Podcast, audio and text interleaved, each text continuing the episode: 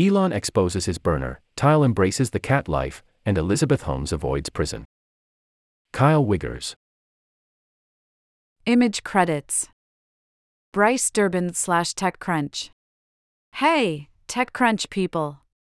If you're looking for a recap of the week's news in tech, you've come to the right place. It's Week in Review, where TechCrunch's regular recap column.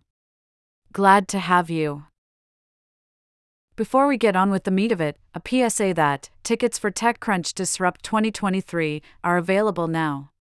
Disrupt, of course, is TechCrunch's flagship in person event focused on founders, investors, and the future of tech year after year. In San Francisco on September 19th to 21st, expect to hear from thought leaders in the fields of AI, fintech, hardware, sustainability, SaaS, security, and more. It'll be well worth the trip. In the nearer term, tune into the next TechCrunch live show, which will spotlight Cambrian Biopharma, a startup billing itself as a pharmaceutical outfit with a revolutionary approach to managing drug development. Founder James Peyer will be joined by Maryanna Saenko of Future Ventures, who invested in Cambrian Series A, B, and C rounds. Now, without further ado, Most read. Elon exposed. Elon Musk tweeted a photo on Monday night that showed him logged into his Twitter account, advertising to content creators how they can activate monetization features on Twitter. Unfortunately for Musk, people weren't paying much attention to the fact that he has 24.7k paid subscribers. Instead, some users realized that he appeared to be logged into another account, Amanda writes, possibly his burner. Oops.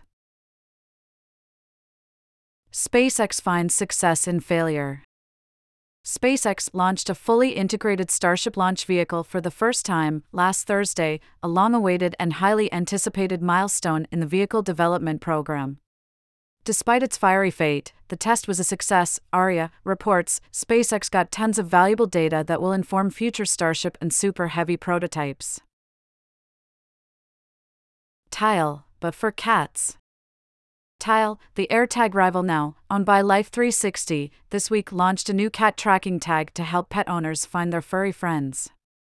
The new device, Tile for Cats, is essentially a modified version of the Tile sticker with a silicone collar attachment that costs $39.99. Ivan has more. Epic loss. Apple has won its antitrust focused appeals court battle with Fortnite maker Epic Games over its App Store policies, Sarah reports. The U.S. Ninth Circuit Court of Appeals largely upheld the district court's earlier ruling related to Epic Games' antitrust claims in favor of Apple, but it also upheld the lower court's judgment in favor of Epic under California's unfair competition law. Holmes avoids prison. Theranos founder Elizabeth Holmes will not be heading off to prison this week to begin serving an 11 year sentence, as first reported by the Wall Street Journal. Though earlier this month, U.S. District Court Judge Edward Davila denied her request to remain free while she appeals her conviction, this week she asked the Ninth U.S. Circuit Court of Appeals directly if she could stay out of prison while her case makes its way through the appeals process. The request automatically puts her reporting date on hold while the court considers her request, writes Connie protesters sting back. A Missouri government tip site for submitting complaints and concerns about gender affirming care is down after people flooded it with fanfiction, rambling anecdotes, and the B movie script. The Missouri Attorney General's office launched the online form for transgender center concerns in late March, inviting those who've witnessed troubling practices at clinics that provide gender affirming care to submit tips, Morgan reports. Twitter pushes advertisers to pay up. As Twitter's legacy blue check mark system finally comes to an end, the social network's new paid for verification system is causing more than a little chaos, with CEO Elon Musk himself stepping in to pay for some celebrities' verification when they refuse to do so. However, another little nugget to emerge from the carnage this week is that anyone looking to advertise on Twitter will now seemingly have to have a verified account, Paul reports.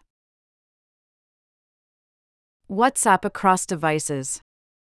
WhatsApp is finally rolling out multi device login support for more than one phone. Mark Zuckerberg announced the feature's rollout on Facebook and Instagram, clarifying that users can log into the same WhatsApp account on up to four phones.